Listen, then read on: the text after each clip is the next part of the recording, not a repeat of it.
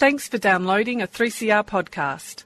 3CR is an independent community radio station based in Melbourne, Australia. We need your financial support to keep going. Go to www.3cr.org.au for more information and to donate online.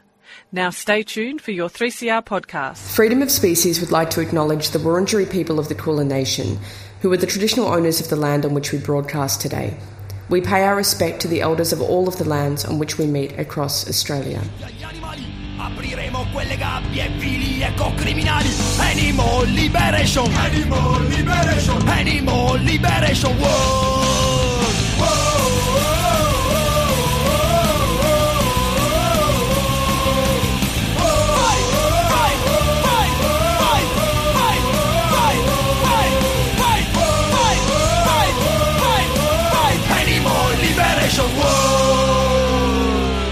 Hi, and welcome to Freedom of Species. We're a show that brings animal advocacy to the airwaves of 3CR Community Radio.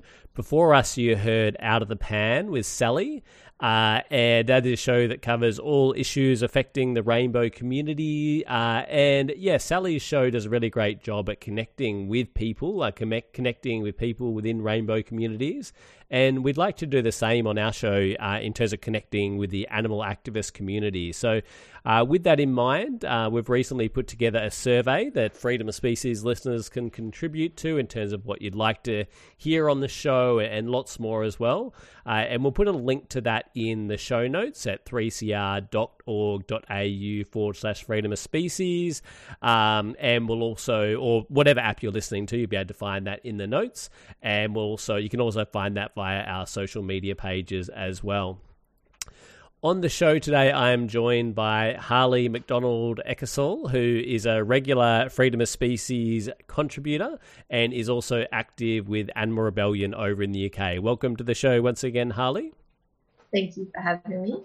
It's always a joy and I am Nick Pendergrass hosting today. And I'm what we're going to discuss with Harley today is something that came up on a show a few weeks back. Uh, the show was titled "One in Three People Support Plant-Based Diets: Progress for the Vegan Movement."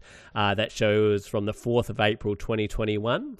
Uh, and on that show, we were talking a little bit about. Um, yeah, I guess this idea of there being quite broad support for veganism philosophically, um, and I guess for plant based diets and plant based food systems uh, generally, um, but only quite a small proportion of people actually sort of. Um, put that into practice in their in their own lives through individual veganism and, and sort of yeah where does that leave us as a vegan movement or as an animal activist movement generally uh, and there was something which, which I raised, which I'd misread, which I thought was uh, uh, Extinction Rebellion's policy, but it was actually uh, Animal Rebellion's policy around, um, yeah, not mandating individual veganism um, and instead focusing on, I guess, I I mean, I, I don't want to speak for uh, Harley Animal Rebellion, but I, I would imagine sort of drawing on that broad level of support for a plant based food system rather than narrowing down to the much smaller proportion of people who are actually uh, vegan on the individual level.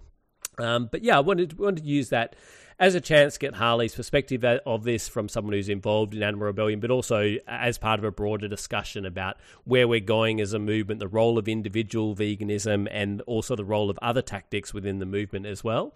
Um, so I'll hand over to Harley in terms of. Um, yeah, sort of explaining this policy and I guess where Animal Rebellion uh, is coming from generally when it comes to issues around individual veganism.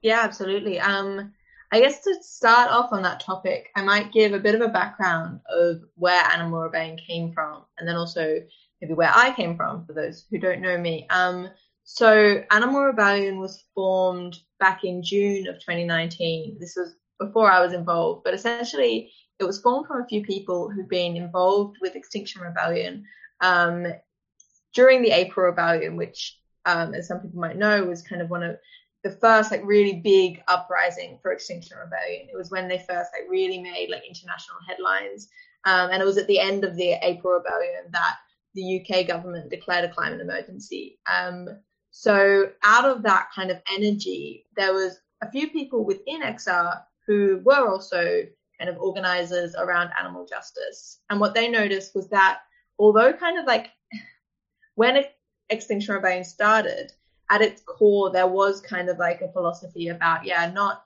eating animals for environmental movement. There was a lot of kind of um, vegetarianism and veganism.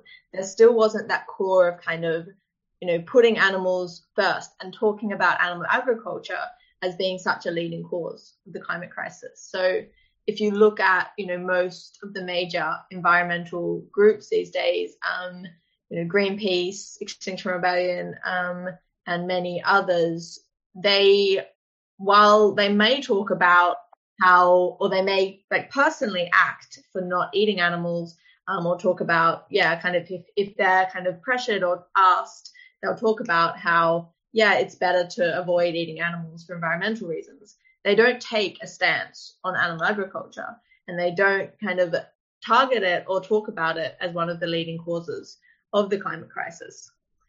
So, kind of in light of that, and under that kind of like cloud of just this whole massive topic not being touched when talking about the climate and addressing the climate crisis, a couple of people who were involved with XR and also involved with animal justice decided to form a group, um, which was originally just going to be kind of a group, which was kind of like, I guess, a, an interest group, um, a community group where people who were vegan or vegetarian in XR could kind of come together and maybe do some stuff together.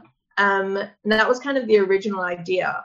And then what instead happened was um, a very, yeah, a very small group of people just identified that there was this massive gap that wasn't being talked about in Extinction Rebellion, which was the animal emergency, the, you know, animal industries, and they're kind of not only the destruction that they cause, but also like the individual animals who are being oppressed and exploited.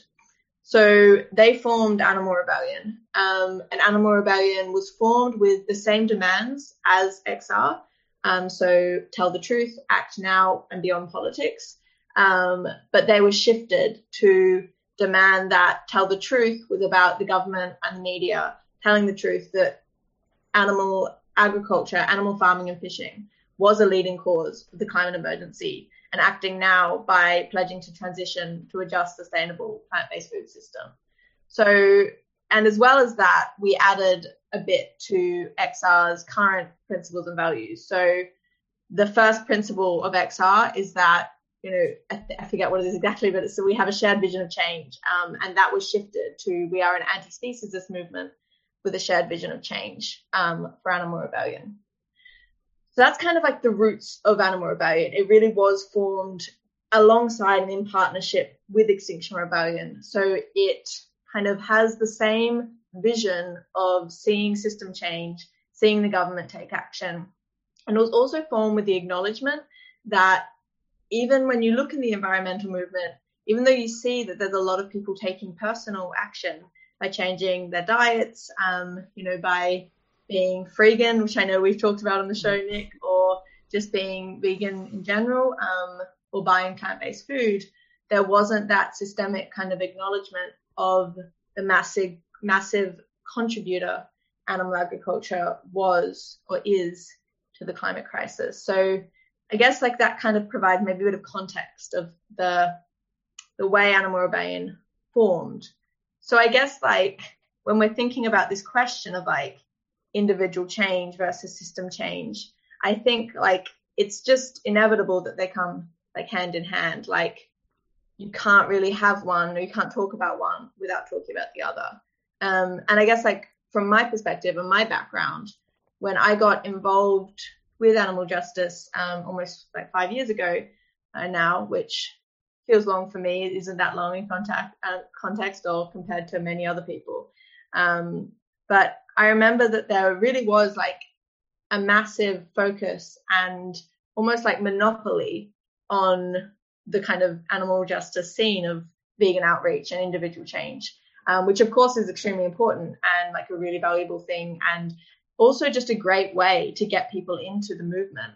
Um, I know that like when I went vegan I wanted to do something, there was so much availability of being able to join a group and feel like you're really taking action and feel like you know you have these really positive conversations and you see direct change because of the words you spoke and because of your outreach and your actions but i remember there being i guess a lack of groups who were taking the kind of action that we were seeing in the environmental movement.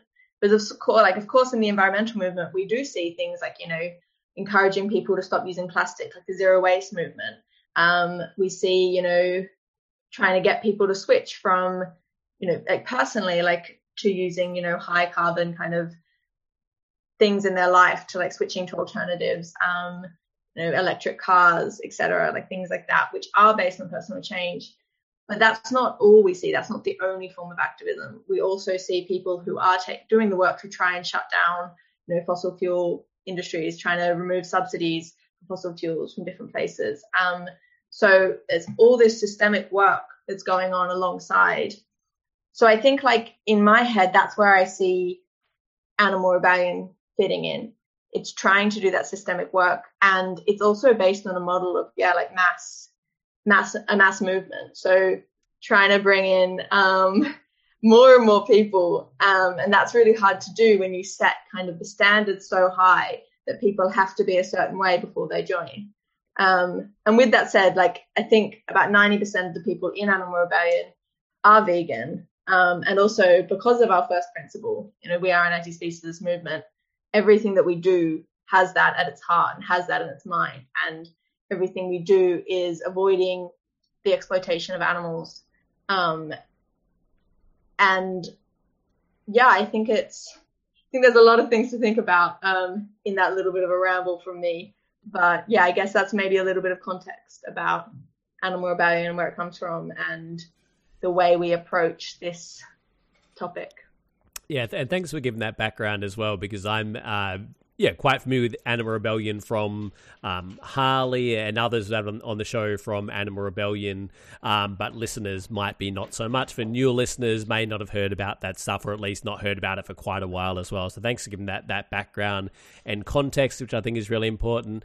And yeah, I think that is a good point about what as what as animal activists we can learn from environmental movements because I think generally the messaging is uh, fairly structural. Um, no new fossil fuels, these kind of things, and then of course you know between rallies, etc., people are all doing individual things, trying to cut back on waste and uh, ride a bike rather than driving a car. All these kind of things which are important too, um, but it's sort of uh, I guess, regardless of what people are doing between the rallies, the, the messaging is very much of a fairly broad and, and not very individual focused message that, um, yeah, that, that a large number of people can can get behind. And yeah, I think it really makes sense what Animal Rebellion is doing in in that context.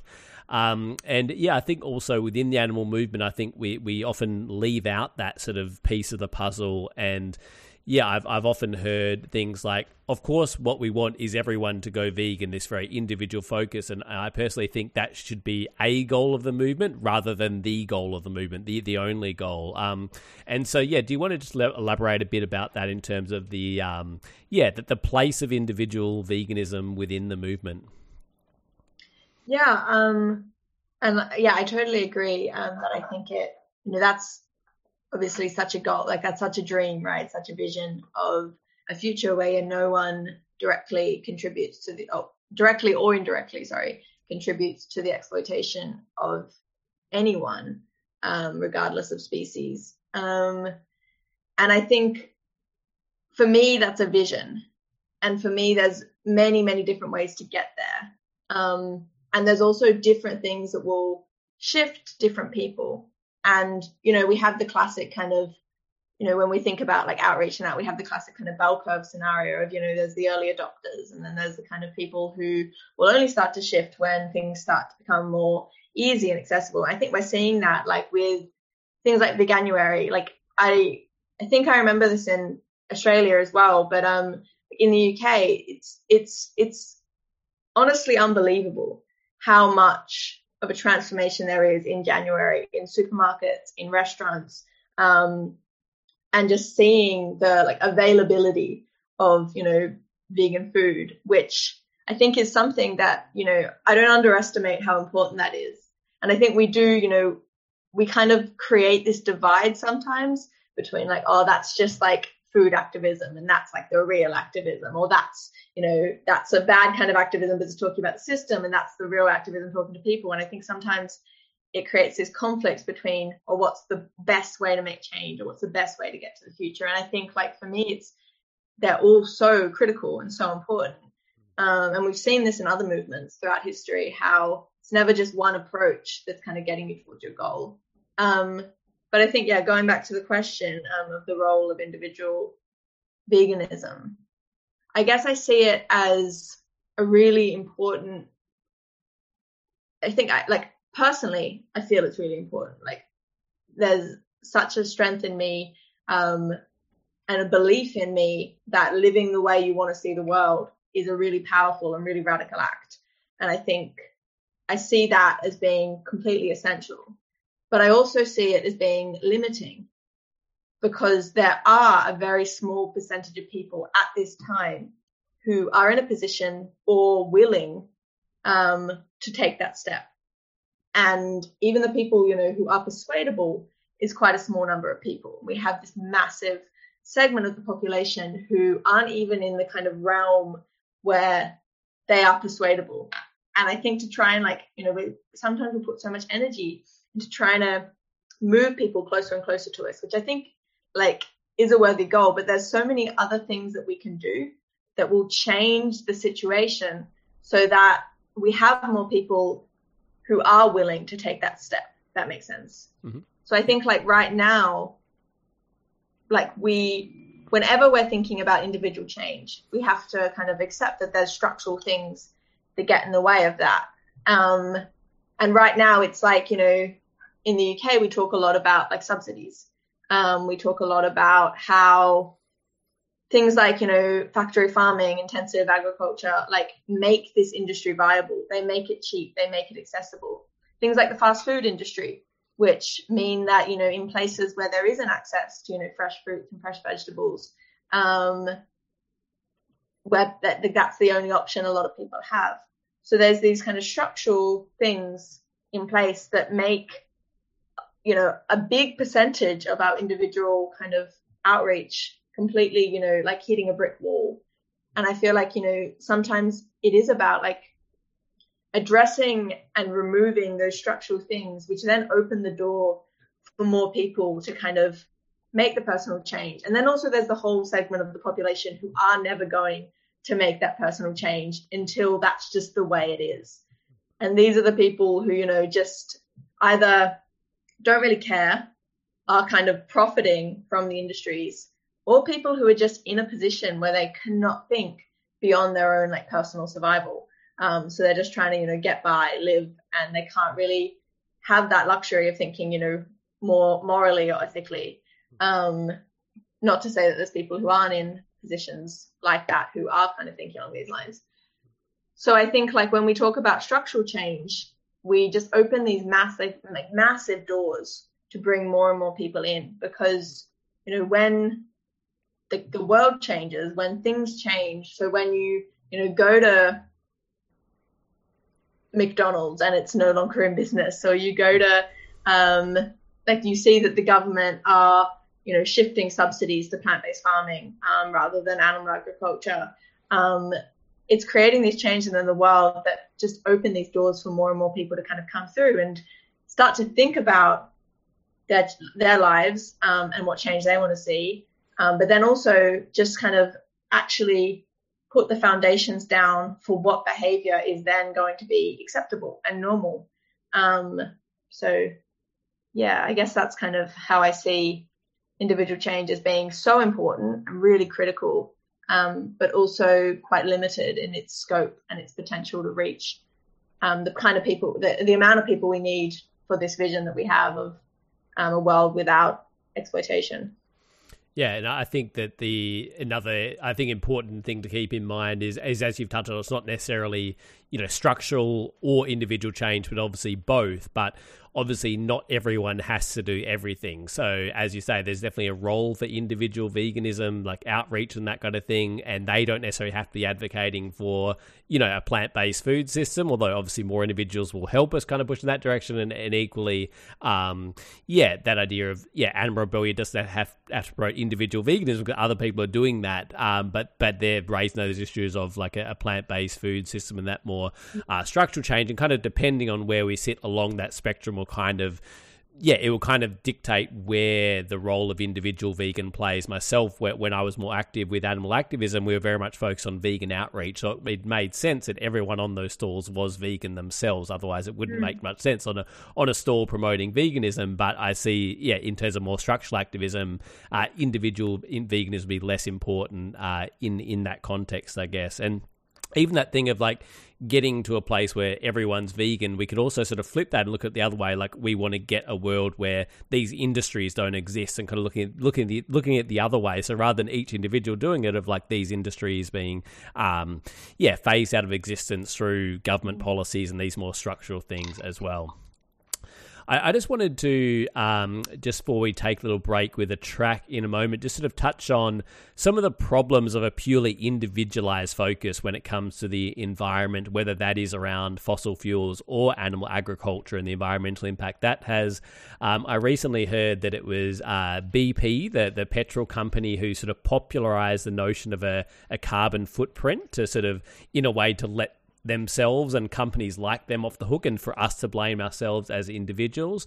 And also, um, yeah, meat and dairy companies, animal industries also have a big, uh, a big carbon footprint along with uh, companies like BP as well. So um, there was a study a while ago by. Um, the Institute for Agriculture and Trade Policy and Grain, and they looked at the planet's 35 largest meat and dairy companies. And when taken together, the world's top five meat and dairy corporations are already responsible for more emissions than ExxonMobil, Shell, or BP.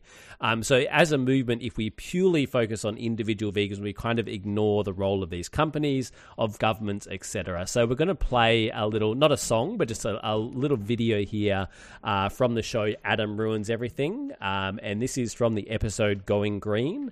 Um, and it's called The Corporate Conspiracy to Blame You for Their Trash. People are blaming us for the litter problem. Well, I won't stand for it. Here, here. Coca Cola is tired of making a bunch of garbage and then getting yelled at for making all that garbage. Philip Morris concurs. When you think about it, it's the customer's fault for throwing our garbage away. Dixie Cup agrees. We'll blame the customer. I know a better word for them litter bugs. And so, with the help of over 20 companies, they founded the original anti litter group, Keep America Beautiful. Wait, Keep America Beautiful was founded by litter companies? Yep. These companies actually popularized the term litter bug and shifted the litter blame from themselves onto you. And all of this culminated in Keep America Beautiful's most famous ad, The Crying Indian. No. No, not that beautiful ad. I'm afraid so. The most famous PSA in history was actually a piece of corporate propaganda. And all of this totally worked. Bottle bans were struck down, and Americans started blaming ourselves for the litter problem. Eating that can didn't kill Bessie. I killed Bessie. I'm a litter bug! And today, we're stuck with disposables. And every year, over 100 billion beverage containers end up wasted, either in landfills or incinerators, or yeah, just plain littered. Now, look, I want to be clear. If you litter, you're a jerk. But these companies threw out an effective recycling system and instead asked us to pick up their trash. And their marketing campaign helped create an entire green culture that blames individuals for pollution rather than the companies making it. That's terrible. Well, from now on, I'm going to stop supporting companies that pollute, and I'll only buy green products like my hybrid. And pretty soon, I'm going electric with a brand new Tesla. Wait, you already have a hybrid, but you're going to buy a brand new electric car?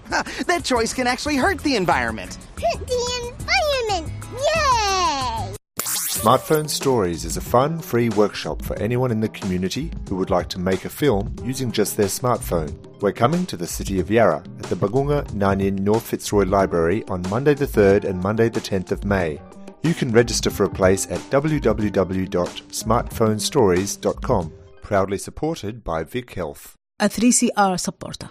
Welcome back to Freedom of Species. We're speaking with Harley McDonald Eckersall uh, from Animal Rebellion, talking about um, yeah individual veganism, but also more structural change towards um, yeah, plant based food systems as well. And along those lines, we just heard from a little bit of the show Adam Ruins Everything and this idea of, yeah, not necessarily rejecting individual change, but I guess this idea of purely individual change, making it it purely an issue of just individuals reducing their carbon footprint, whether that is uh, going vegan or uh, not driving a car, whatever it is. Um, it sort of directs blame away from from big companies and these sort of broader structural issues. So I thought that was quite a relevant one with our discussion today.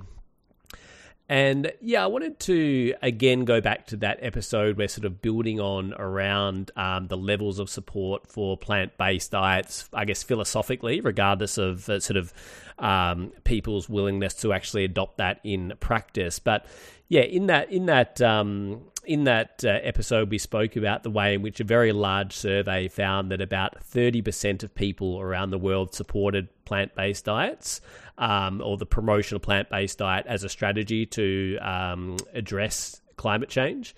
And yeah, actually, in the UK, it was the second highest. So the highest was Germany with 44%, but the UK wasn't far behind with 43% of people in the UK supporting the promotion of um, plant based diets as a response to um, climate change. And so I was just wondering that in terms of your activism with Animal Rebellion, have you kind of sensed that quite broad support, like in terms of the reaction for the public? Because that would sort of suggest that yeah, almost every second person who you run into is somewhat supportive of, of your message, I guess.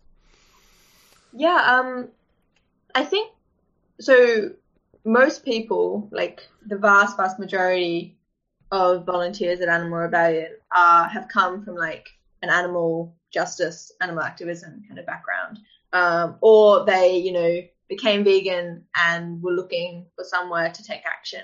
And that's another thing that I wanted to touch on really quickly is that like I think another thing that like you know like individual act like outreach does like is that it finds those organizers and those activists and those people who are going to take action. Um, so yeah, I think a lot of people I know have kind of ended up taking action because you know they were handed a leaflet or they had a conversation through street outreach. So I think like that's something that can't be underestimated as well um, because like we need those organizers we need those people who are going to take action. Um, but i think like we have seen quite broad levels of support um, for what we're doing and if not support at least kind of understanding. So there's not really like you know you you try and talk about oh you know that animal farming leads to climate crisis. There's not really like a wait no i didn't know that like people might not know the numbers. Um, you know, we know that it's at least a very minimum numbers is like 14% of global greenhouse gas emissions. Um, there's been studies from everywhere from 87%, which yeah, let's um, to like 50 to like 15 to 18, but 14 seems like the very minimum um, peer-reviewed solid number. Um, not people might not know like that extent, but I think there is a very general like level of understanding and connectedness between eating animals and the way we farm animals to um, the climate crisis and what's happening. Um, I think there is quite a bit of like movement or buzz around like the the ideas of like regenerative farming and stuff like that. So there's still kind of a disconnect, I guess, between um, the question of this like this industry isn't needed. This industry, you know, is kind of should be a thing of the past rather than a thing of the future. Like people might people kind of look at it, I think, at least in my experience, and go, oh yeah, that's that's a bad thing, that's causing damage, um, especially when it comes to like factory farming. Um, that's something that I don't feel that I don't like. I think it's, it's like massive percentage as well, people in the UK who are against factory farming. But I think the question still becomes how can it be better, not what else is there.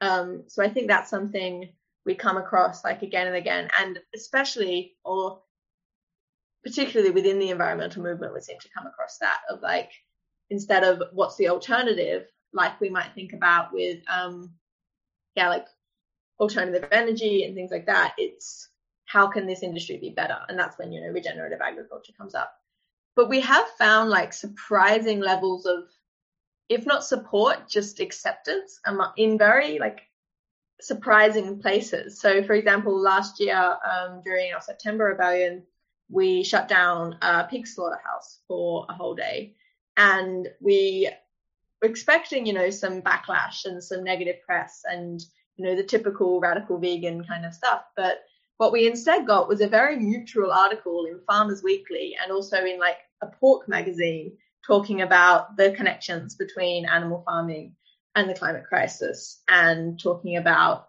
um, yeah how the two uh, well how animal farming like leads to like you know increased greenhouse gas um, and all that. So i think there is a broad level of understanding about the link.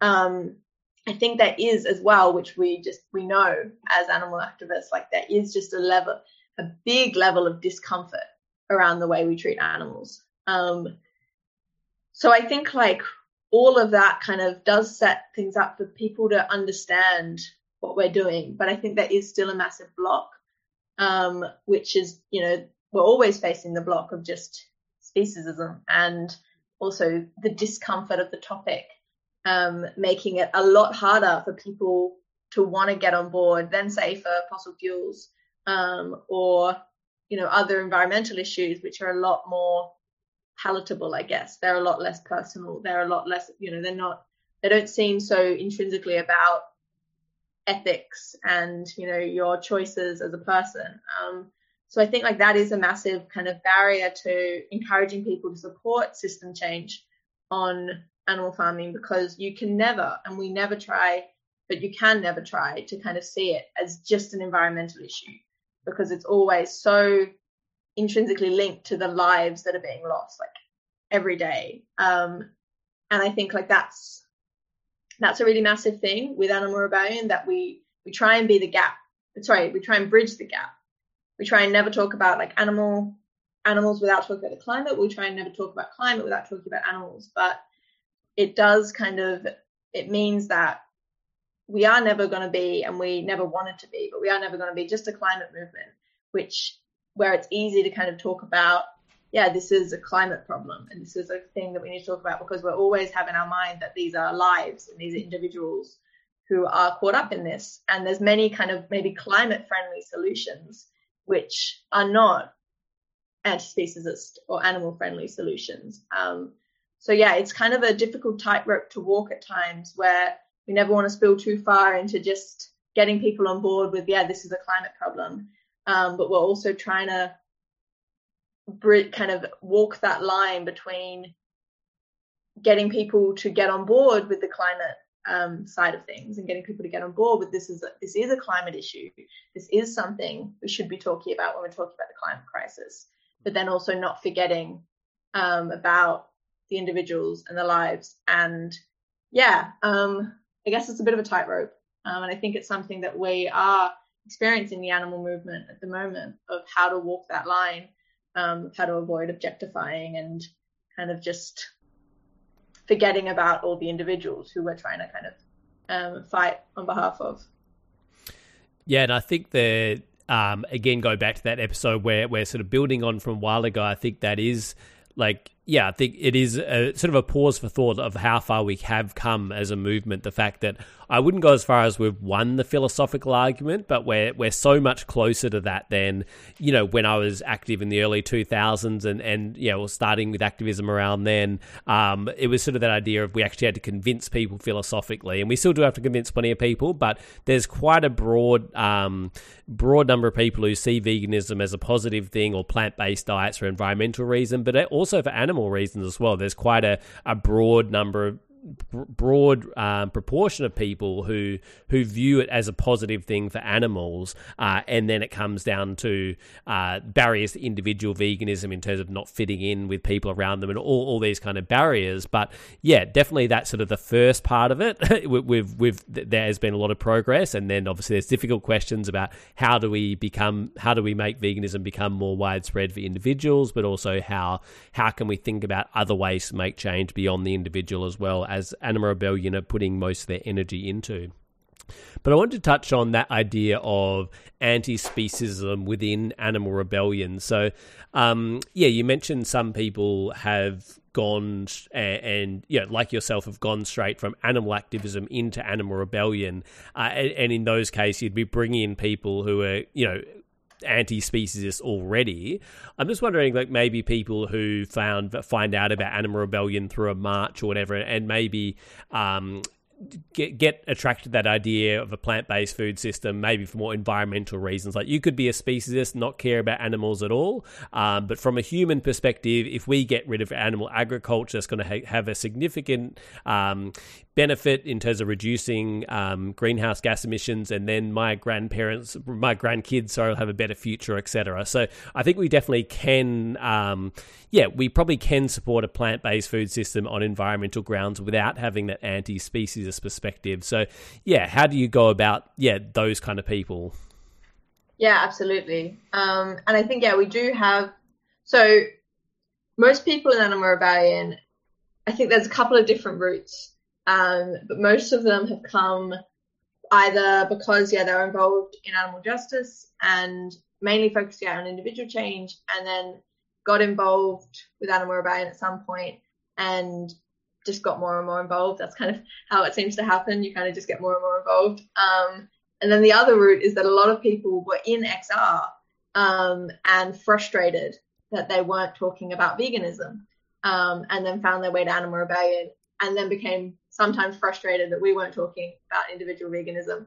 But then, um, yeah, kind of were able to see like about how why we talk about system change and um, stuff like that. So I do think that it's a tricky kind of thing to walk, and I think like what it comes down to, and this is something that we've been exploring a lot, is how we model, like how we model our values um, in movements um, and in groups and in organizations. And I think, you know, at Animal Rebellion, we have our DNA, and this is something that everyone who joins Animal Rebellion is expected to go through, and that consists of like plant-based future talk, which talks about, you know, why we want a plant-based food system, um, and that includes bits about um, individual animals as well. And then we have our story, strategy, structure, and culture DNA.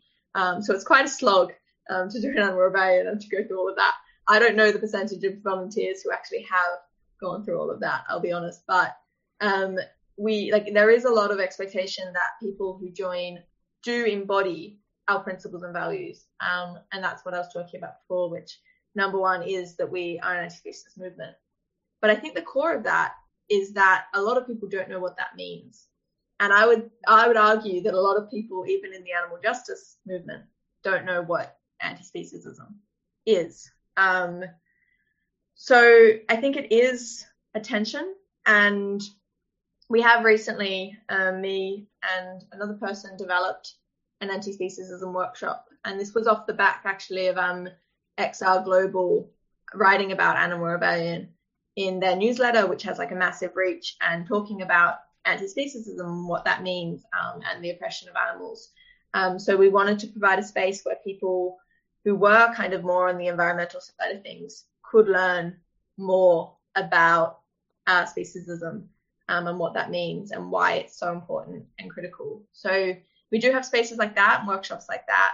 Um, but I do think it comes down to like at Animal Rebellion, we we aim to be decentralized. Um, so that means that anyone can take action as long as it, in our name, as long as it aligns with our principles and values.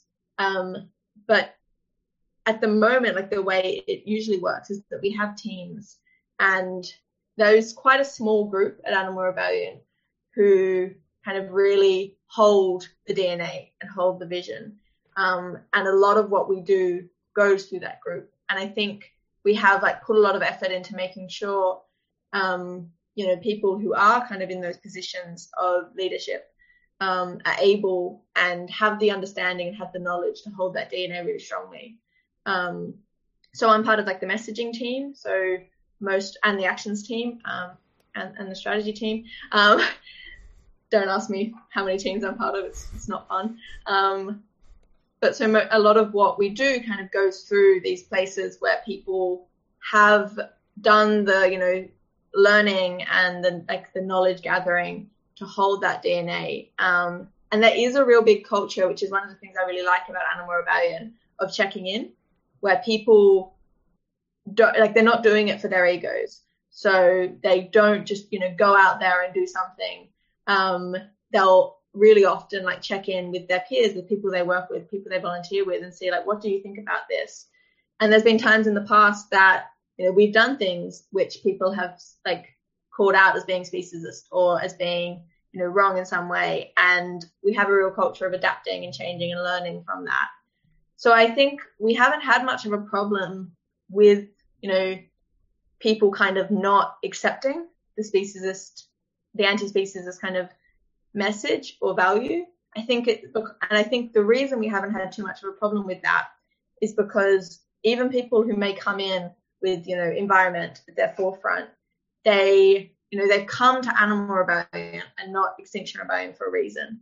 And, you know, usually it's because they see this gap and they see that there's this massive thing that's not being talked about. And it's really hard, even I think even when you are, you know, vegan or vegetarian for environmental reasons, it's really hard to not see, you know, why it's important to talk about animals like in that. So I think like that's been a big thing of like people who come to us are usually already on board. Um, but I think another thing is just yeah, this like this culture we have of um, asking for advice and asking for support and asking for feedback, and it means that you know everything we do has been thought well most things we do um, has been have been thought through and have been discussed um, with a number of voices. And you know there's been times where like and I, I, consider myself you know to be quite strong on like anti-speciesism and there's been times when you know I've slipped up as I think we always do and we all do. But I, I really trust that there are other people who I work alongside who will say that's you know we're not thinking about animals with that. We shouldn't um maybe like we can think about that another way. So I think it really comes down to trust and also yeah leadership and how we like have values, but more than that, how we embody them and how we you know people embody those values. And then when there are strong leaders who are embodying values um, of anti-speciesism and of justice and all that, then you know other people will kind of pick up on that. And I think like for me, yeah, I couldn't speak more strongly about the importance of strong leadership um, in kind of that kind of situation, especially when it's trying to transmit a really important message. And yeah. Yeah, and I guess for the uh, my dog has jumped on my lap to join this show to talk about uh, speciesism, but yeah, no, I guess just in a nutshell, for anyone who isn't familiar with that terminology, I guess anti-speciesism is talking about rejecting the discrimination against and, and devaluation uh, devaluation of other animals. I guess with a you know sort of parallel to other isms such as racism, sexism, that kind of. Um, that kind of thing. And perhaps that's something we can cover on another show looking into that uh, in more depth. But uh, we better go to another song. Um, this is a really good anti species song, so very appropriate, um, and it's just come out in the last month or so. Um, it's by Shoreline and Nervous, Meat Free Youth, and lots of really great lyrics. Uh, one that stood out to me is I'm pretty sure you've once seen footage showing factory farming, but what's the point in living free range if you're doomed? So, yeah, Harley mentioned that broad opposition to factory farming, but obviously, particularly from an individual level in terms of individual animals, uh, we need to object to, um, yeah, free range and supposedly more ethical forms of farming as well. Absolutely.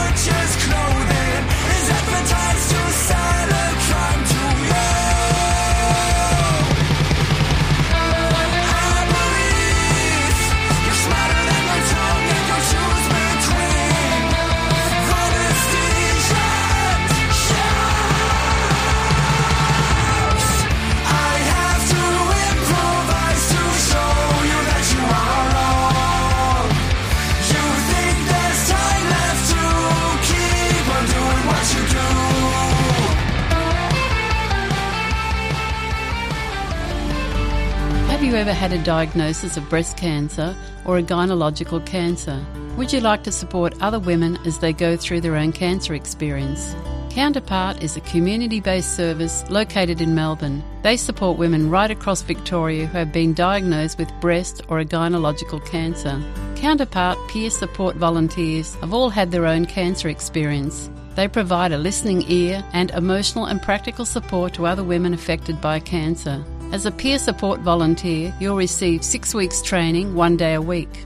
The 2021 volunteer intake will begin training in August. Applications close on June 7. To apply or find out more, visit counterpart.org.au forward slash volunteer or call our resource centre on 1300 781 500. Counterpart Women Supporting Women with Cancer. A 3CR supporter.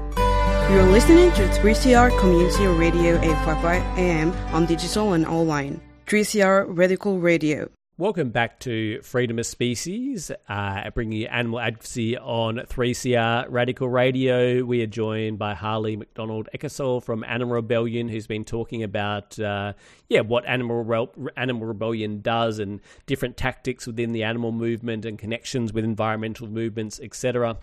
And yeah, one thing I wanted to bring up was right at the start of the show, we spoke about. Um, yeah, about Animal Rebellion's policy on um, individual veganism, which actually came up in an Extinction Rebellion newsletter. And so, yeah, I wanted to ask you about that in terms of the connection and, and relationship between those two organizations. And I imagine, um, yeah, being featured in the newsletter is probably a good sign that there is some kind of positive connections going on there. So, yeah, do you mind talking a bit about that relationship? Yes, of course. Um, so as I mentioned, like at the start, like Animal Rebellion was formed kind of as a sister group to XR. So essentially, yeah, like XR is this big sprawling movement, and Animal Rebellion shares like the principles and values, um, shares much of the theory of change um, about how we take action, how we believe we're gonna make we're gonna make change, um, and also shares the, like XR's demands with slight tweaks to them. So that means we work very much in collaboration with XR. And a lot of what we do, we're a lot smaller than Extinction Rebellion. Um, so we do like rely a lot on Extinction Rebellion to kind of make the spaces where we then join. So, um, for example, like a big thing that Animal Rebellion does is, you know, rebellions, which are multiple days of disruptive action, um, usually in so far in London, um, but in many other places around the world as well. Um, and you know, we do kind of take action alongside XR in those kind of things. So there is a strong relationship. Um, the relationship has been tense at times, um, but I think it has been increasingly positive and mutually beneficial. I think um, a big, I guess, strategic thing that Animal Rebellion focuses on um, is quite quite an internal goal, I guess, and that's that we have this, you know, big vision of animal and climate justice. Like that's what we want to see. Um, we have these like milestones, which are how we see us getting there. And one of those big milestones, which Animal Rebellion was really formed around, was shifting the environmental movement to recognize and take action on animal agriculture. So we really, when Animal Rebellion was formed, really wanted to see environmental movements, including Extinction Rebellion, um, kind of step out and recognize the link between animal farming and fishing and the climate crisis, and then design, you know, campaigns, actions um, around that. So we wanted to see just in the same way that you know big environmental groups take action against fossil fuels, take action against um, fossil fuel subsidies, um, they take action against you know things like deforestation. We wanted to see them recognizing that animal agriculture and animal fishing, I'm sorry, fishing and farming is something that needs action by climate justice groups. So that was a big milestone that we kind of came into this with. And a lot of what we do has been focused on building those connections with Extinction Rebellion um, and with the aim that that is somewhere we want to get, where um, essentially, I guess, making ourselves obsolete um, which as a like personally as an activist that feels like it's always my meta goal i want to make myself obsolete i want to make myself like yeah, and I think Animal Rebellion kind of has the same meta goal. We want to make it so that we don't have to do what we're doing because Extinction Rebellion and um, Greenpeace and other big environmental groups are running those campaigns and are doing that work for us.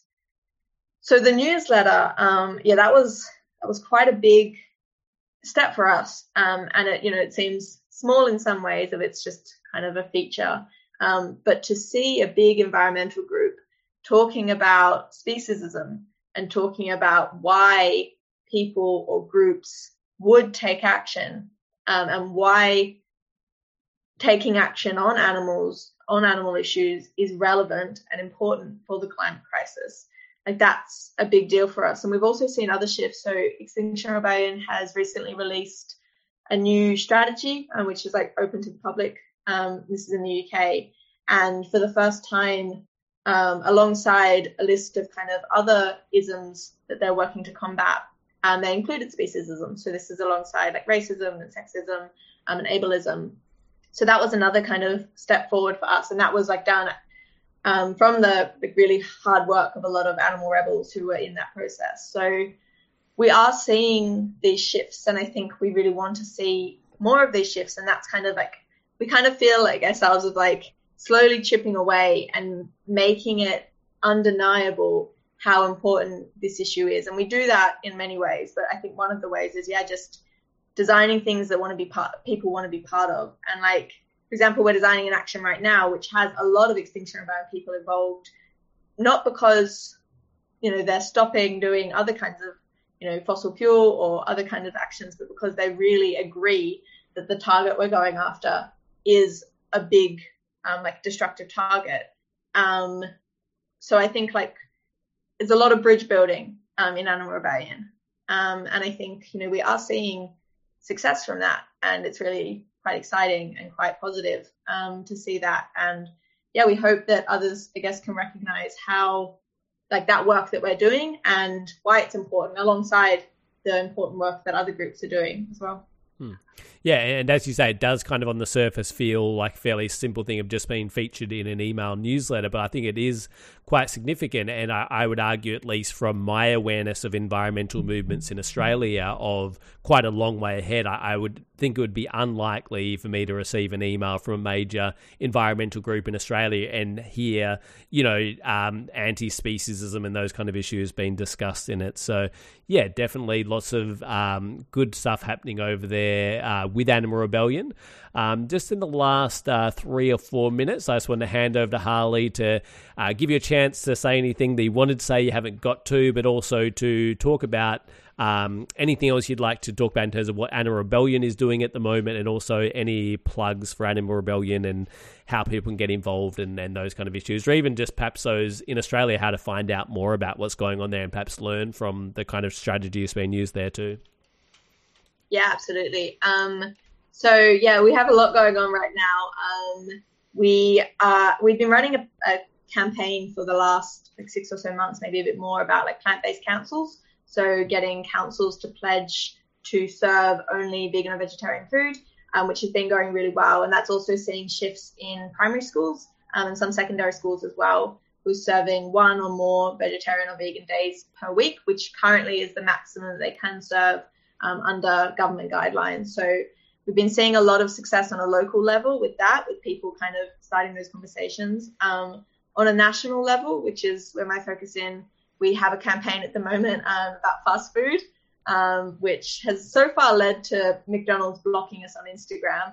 But we're hoping for more, hoping for more success than that. But, you know, we, we count that as a win. So that's been um, subvertising, so kind of fake posters being put up, um, as well as some big actions being planned around, you know, fast food shifting to be plant based, and you know why that's so essential, and all the destruction that these industries like McDonald's and Burger King um, kind of cause. Um, also, the big things we're prepping for at the moment is G7, which um, is happening in Cornwall in the UK in June. So that's going to be um, some days of action in Cornwall. Um, we're also really hoping that places around the world will take part because obviously, like one thing that's on the agenda is um, climate change, but also biodiversity. And Animal Rebellion like really wants to be there because animal like this is a place where a lot of different protest groups go. Um, and it's a place where really big decisions are made by government. Um, and it's also like a prep for COP at the end of the year, COP26 in Glasgow, which we also are kind of organizing for. Um, and animals' voices are very often not represented in these spaces, in these big decision making spaces. And I think it's a lot of the time as we think, well, it's not relevant. Um, but I think, you know, it's always relevant to have animals' voices represented when these people are making, you know, decisions that affect the whole world. And Australia is a guest at G7 this year. So uh, that's cool. Um, and then, yeah, so if people are in the UK by any chance, um, you know, check us out online. Um, if you just search Animal Rebellion on the website, you'll find on the kind of internet, you'll find our website. Um, we're also on Facebook and Twitter and Instagram. Um, and yeah, there's a volunteer form where people can get involved. Um, there's also connections where people can learn about setting up an international group or getting in touch. We have many people in the UK national team who are actually based um, internationally um, in kind of remote positions. So yeah, it would be great to hear from people. And yeah, it'd be great to hear from people back in Australia anyway. If you want, if you have any questions about Animal Rebellion or what we do, or yeah, just hit me up. Yep. And can can they contact you through the Animal Rebellion website? Is that the easiest way, or um, or, yeah, or through or through Freedom of Species, and then we can pass it Yeah, on? Would that yeah. be better? Yeah. Yep. if you contact Animal Rebellion's website and ask for Harley, you'll get me. But Yeah. also through Yeah. Freedom of Species. Yep. Um, so yeah, if you have any feedback um, for Harley or for anyone else on the team or just for the show generally, you can email us info at freedomofspecies.org. Actually, sorry, I, I, that is the wrong email. Um, I, I will correct that. Sorry, we, we've updated the email because that one's no longer working. It is now freedomofspecies at gmail.com. Um, so freedom of species at gmail.com. Uh, and if anyone has any sent any emails to that old one, um, make sure you resend it on to freedom of species at gmail.com. Um, also, you can connect with us on social media as well. Um, and yeah, you can find all our shows at 3cr.org.au forward slash freedom of species, as well as on a bunch of podcast apps as well.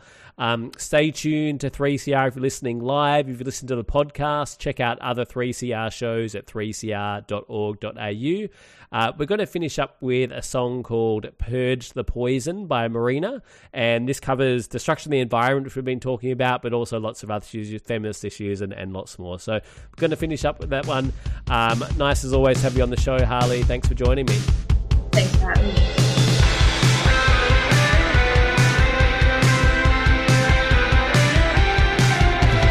All my friends are witches, and we making our own sisterhood. While society is falling, we are quietly reforming,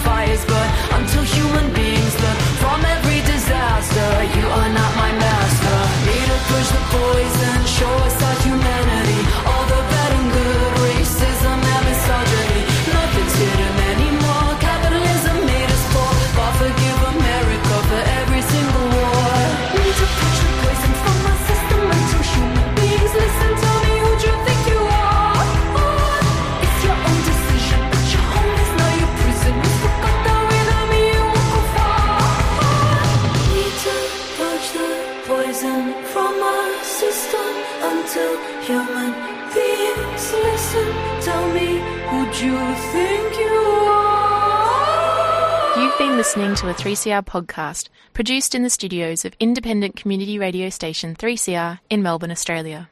For more information, go to allthews.3cr.org.au.